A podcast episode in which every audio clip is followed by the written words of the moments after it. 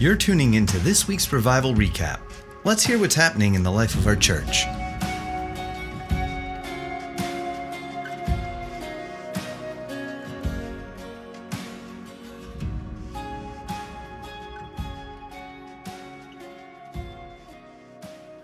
Hi, everyone. Welcome to our revival recap for the week. Uh, today, we're chatting about highlights from Saturday night's meeting. I'm Clint Davis. I'm here with Joaquin Evans, our senior leader. I had a joke last week with Eddie about what we call you guys because we bounce around on titles from time to time. you know? Sure, sure, it's true. But welcome, man. Thanks for this time again. Yeah, thanks, Clint. It's great to be back with you. So, if this is your first time listening to Revival Recap, we chat about what happened on Saturday, what we might not have seen happen, what the guys um, picked up in the spirit, or what happened in the supernatural, and then also get into the message and recap some of the stuff that we maybe didn't have time for. So, uh, Joaquin, what happened on Saturday? What stood out to you? I thought um, I thought we had another great time of worship together. Um, I felt like there was a real depth um, in God's heart that He wanted to to touch and uh, and, and go deep in people's hearts, and uh, you know that's kind of where the the core of the message came from. Um, but uh, something a report since Saturday is uh, somebody was visiting from out of town, came with their two kids, and uh, uh, everybody in the family had encounters of some sort or another, like like really radical heart transformation. But one of the boys had uh, several warts on his body, and the warts disappeared during What? the service. Yeah. Come on. Yeah. Come on. Did that just happen in service? Did he come up for It- prayer, no, or was it? it just happened in. I don't know if it was during the worship time, what point, but it was without prayer, just in the service, and uh, the warts just dissolved, completely disappeared. Wow. That is so awesome. I love that. It's amazing. We're in the midst of God doing some radically good stuff. And it's just amazing how much miracles like that just show how much God loves his people. I mean, somebody can live with warts, you know, right. somebody can live with scars, That's it. but God is just like, nope. That's it. That's Nope. it. He just he just loves to show off his goodness. Oh, man. I love it. I love it so much. And let's just chat about worship for a minute. I mean, you know, you talk about getting away from formula of worship. We touched on just about every worship genre, for lack of a better word. Yes. We went on a journey. you know? Yes. And uh, Aaliyah Tate just took us Man, took what? us into a gospel party. Like I did not know that about that girl. I- what? I think that was a breakout moment for her. I've seen touches of that, but she took us somewhere that was that was phenomenal. I was so proud of her, and Yeah. that was so fun. Man. I love the fact that we can have fun in church. I know. Don't you just? Yeah. You, you, you always trying to clamp us down from too much worship, boxing us in on just Oh, I minutes. know, I know. Pray for me, all the listeners, please. Total Help me get out of my box. Total opposite. But seeing Aaliyah come out, like it's like the whole family celebrated her, you know. Yes. And but she was just in so much power and Mm-hmm. just just amazing. You speak about young women. I'm totally going on a rabbit trail now, but you speak about young women coming into who they are and their identity. And in the world today, such a push to force that. She's just totally natural, Mm-hmm. stepping into what God has for her. And I love the power of that. Yeah, and you mentioned her family celebrating her. I think that there's such a great example in their family of just of just celebrating each other, encouraging each other, but not forcing uh, the issue or forcing identity, but just celebrating Right. and encouraging, and uh, and you're seeing it, seeing it come to life, come to fruit. Right. I love it. If you weren't at church on Saturday, you missed a worship journey. I, I mean, Eddie summed it up. He said we started sort of gentle with God and then went into celebration and then came back to his goodness, kind of like an image of how our lives are Sure. and what we A discover. worship journey. That's a good. That's a good way to put it. I'm, gonna- I'm going to borrow that. you can have it. uh, we don't steal from each other, we just borrow, right? That's right. So, um, you preach a message titled The Four Inch Shift. I did. Yeah, that's. Um, I thought you were going to go the space between our ears, That would work too. the thing that keeps us thinking and not not learning. You know, Sometimes I like the titles that that just have mystery. Like, what what does that mean? Right. Let me let me tune in to see what that he's talking about. right? Well, we're not going to recap the message. You can go ahead and listen to it, but um, It does so good, man. I appreciate it so much. And we were sitting there, and and Rochelle and I were both going like, "Yep, we need that. Yep, oh, that's awesome. Oh, yep. Mm. at one point, I just said, just keep quiet. I can't actually hear what he's saying at the moment. You know?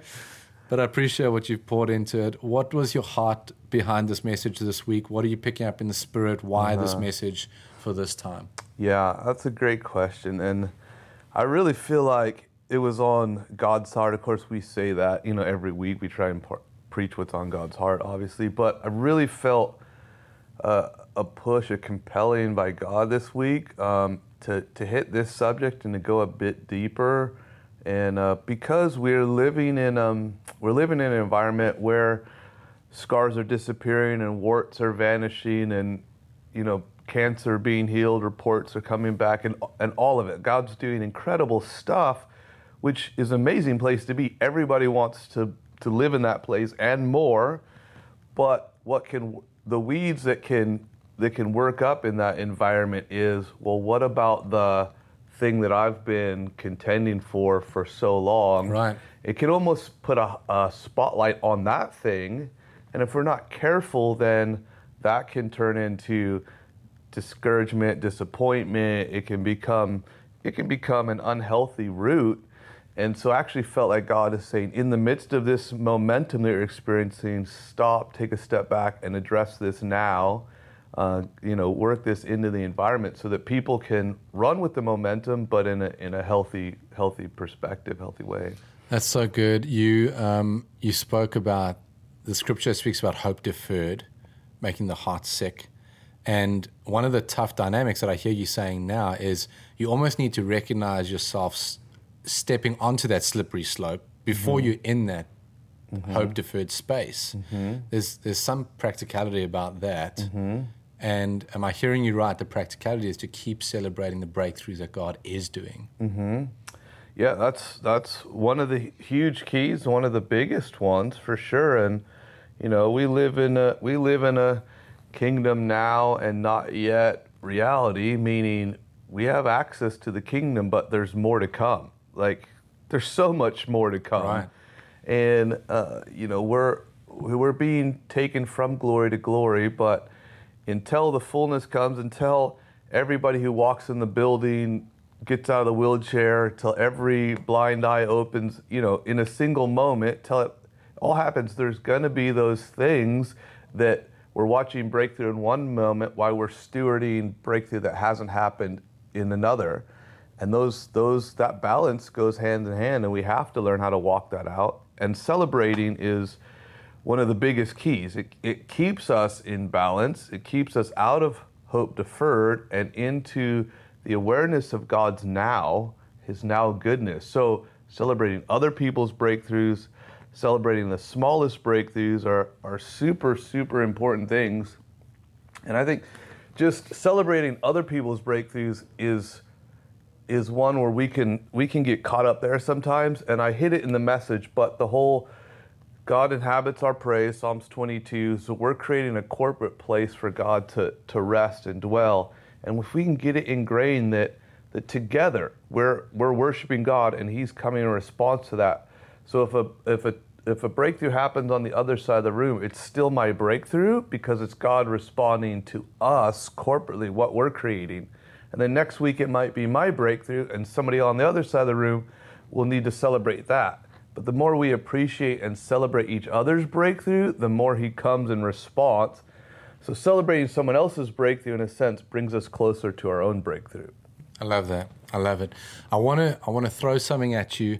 I want to ask you a tension question in a way because you. I feel a curveball. We handle, disagreement. yeah, we handle disagreement. I, I, I agree with everything you're saying. This is a curveball I want to throw at you.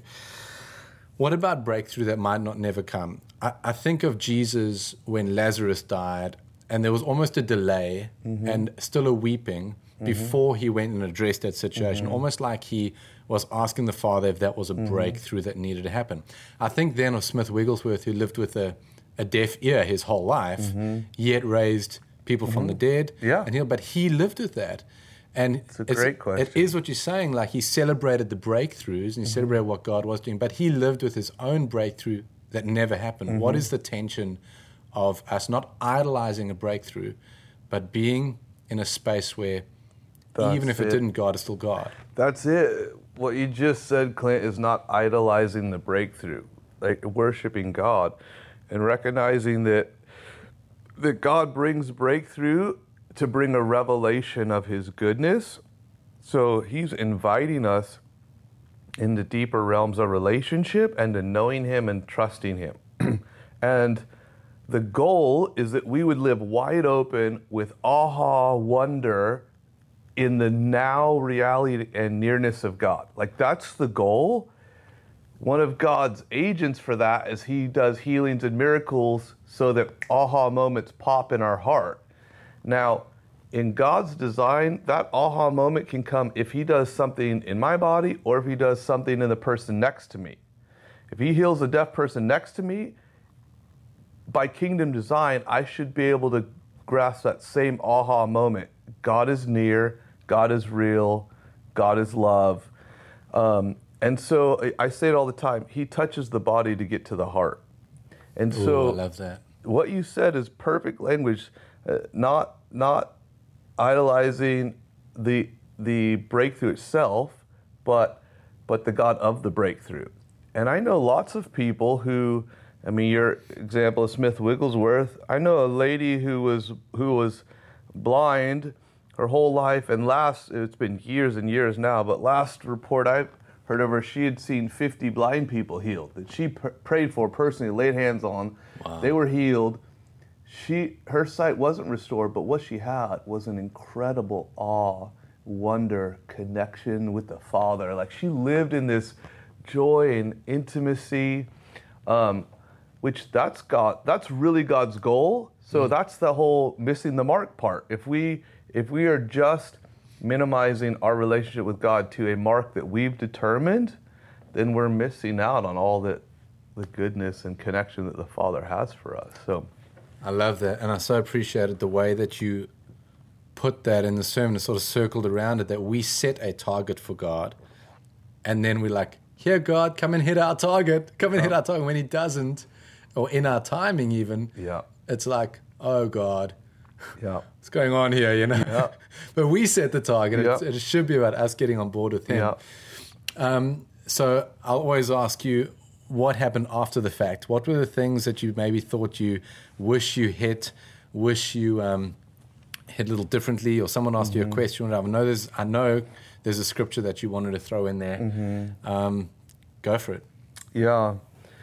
Yeah, there is there is a scripture, um, Romans five, that um, that I had also wanted to to touch on. Um, that that missing the mark though is is such a that when we try and give God the, the mark and he doesn't hit or doesn't hit it in our timing and that and the hope deferred thing you know setting in it's it's such it's such a key to recognize that and the message being the four inch shift because there's little things that help us align ourselves with the reality of God. We can get we can get close to the reality and therefore think we should be having success, but when we're not, then we get disappointed, hope deferred. But it's I mean the the picture I use is is the rain spout only needs if it's out of alignment by four inches, water stops flowing Right. doesn't need to do a lap around the block. It just needs to shift four inches. Here's another verse Romans 5 Therefore, having been justified by faith, we have peace with God through our Lord Jesus Christ, through whom we also have access by faith into this grace in which we stand and rejoice in the hope of the glory of God. That's key. The hope of the glory of God. Next verse, and not only that, but we also glory in tribulation, knowing that tribulation produces perseverance, and perseverance, character, and character, hope. Now, hope does not disappoint because the love of God has been poured out in our hearts by the Holy Spirit who is given to us. Now, we know we know this part if you've been a believer for more than a year that tribulation produces perseverance and perseverance character and character hope. We know that, but it's bookend ended by these realities that if we don't catch these, we'll miss the truth in the whole thing what is the hope? It's not just hope that God's going to hit my mark. It's not just man's hope that I'm in control and that I'll be able to get it together and that tomorrow will be better because of my ability. It's hope of the glory of God. It's a specific hope and and so the ability in tribulation, in trials, to tap into the presence of God, his nearness awareness and go, oh, even though my deaf ear hasn't opened yet, the presence of God is here. The goodness of his name. Oh, I'm being loved on by the Father. God is real. God is good. God is near, even though my ear is still deaf. Right. That's where hope, hope in the glory of God, not hope that that I can pick what God's going to do next. And then the the end bookend is that now hope does not disappoint, but it gives a specific because the love of God is being poured out in our hearts by the Holy Spirit. Hmm. So when we can come into the presence in, in by the Holy Spirit and we're accessing the love of the Father, none of that other stuff should really matter. Now, miracles are his invitation into that place, but so is worship, so is fellowship, so is, you know, displays of his goodness in so many other ways. We can't lose sight of the goal that we're supposed to come into this romance with God. And that's the only time that the mark is the problem is when we're judging God's goodness by that mark. If we're if we are limiting our connection to God because he hasn't met that mark and we're like I can't trust him. I don't know how good he is. I'm not moving to that place of romance, then that mark has become an issue. Now when we move we break past that and we're and we're in the like God you're so good, you're amazing. We're now in this place of friendship with God. He invites his friends to have marks. Yeah. So. I, that you know that was a key part of it too. It's not that you you're not supposed to like pick areas of darkness, sin, and death and say, "Okay, God, let's go destroy this together." But that only happens for friends who've already moved into the "You're so amazing. I don't care what happens." Like uh, you know, I don't have to be in control. You're good, and so. What was addressing is those people that are struggling to move into that place because they've been holding on to this predetermined mark for God. yeah, that's amazing. Um, and it sneaks up on you sometimes. Sure, it does. Some yeah. of some of um, what you hear, what I'm hearing is this dynamic between expectation and gratitude. And there's that word hope. I love the word hope in the Bible. And one of the instances used here that you brought up, it's directly linked to expectation and confidence. And that you can have expectation because of how God's moved and confidence in God because of how He's moved in somebody else. But at the end of the day, our expectation can often lead us into works, which is something that you spoke about. Mm-hmm. That you know we can't just do works and expect God to move on our mm-hmm. target. Mm-hmm. Um, but gratitude, you can't really tie works to gratitude because it's what He's done. All right. So it's a healthy place to be. Yeah, you know, language is such a tricky thing, and especially when you're working with translations from, you know, original language into English, and what you're saying is so right on.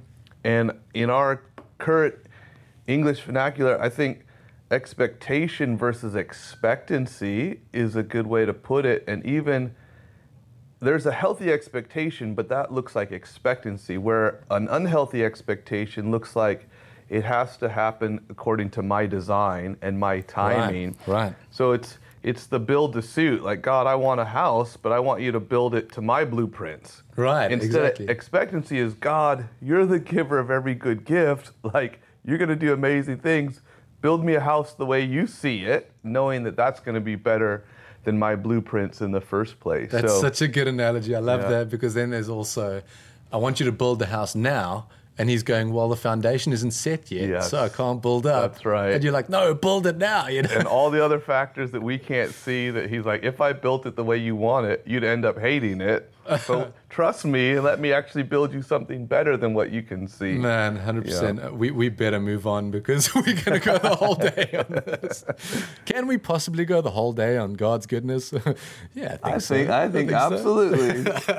and Um, beyond. But there's a trip to Mexico coming up, so we do have to end because Right. that's, in a, That's- that's in, a, in a week, in, a, yeah. in a week's time. So, um, all right. So, um, the big idea. What's the single big idea from your sermon? What is the single practicality? The reason we're doing these recaps, Mm-hmm. guys, for those of you that are listening to this, is so that you don't just sit in a sermon once a week and forget it during the week and go to the next one, but that you take ownership of your faith, Mm-hmm. ownership of your discipleship, and draw out of this what you can put into your life practically so that you grow. So, Joaquin, what's the big idea? What's the single practicality you wish that people would Yeah. take this week? I think it's that um, in the midst of uh, corporate breakthroughs, that we let that draw us closer, continually closer to our own breakthroughs, and not let that thing sneak in where the corporate breakthroughs start to create separation for us and that hope deferred starts to set in. Um, and, and I've, I've seen it. Uh, It's, it's, it's easily overcome, but it's, it's renewing our attention to what we're talking about right now. But that, that when breakthroughs start to happen all around, at some point, if we're not careful, we can start to go introspective and go, well, what about my thing I've been holding on to? And then we, we start distance is created. So the environment's going on, and we're dragging farther and farther behind. More and more disappointment is building up, and then we feel like at some point, oh, now I can't even catch up. So just um, hitting that root now, and if we can stay in the right place of, of awe and thanksgiving, then that draws us closer our breakthrough and keeps hope hope alive in our environment. That's so good, and I'll just tell one more thing on there because I have to. Is um, there's that human element of being in control of that and purposefully being that way, and there's that spiritual dynamic where there is the voice of the enemy, as we saw with Adam and Eve. Even that came and said, "But what if? Yeah. Uh, but what then? Yeah. You know, and so don't put tools in in the enemy's hands to He build. loves to take advantage of those gaps. You know, if we give him a little space, he'll come and try and create a wedge. So yeah, Yeah. we gotta gotta stay aware and stay on our toes and stay. That's why celebration and Thanksgiving and, and awareness, the hope of the glory of God is so key. Yeah. it fills in those gaps, and the enemy can't get in there. So, So amazing. Pick up the wedge and hit him in the head with it. that's right. It's amazing, man. Thank you so much. That's all the time we got for today. Uh, thanks for joining us for the revival recap. Remember that you can get more out of our journey together at bethelatx.com, or you can chat to one of our awesome Connect coaches on a Saturday meeting. Till next time, uh, I'll see you then. Cheers, ciao, goodbye. All right, thanks, Clint. I always enjoy being with you.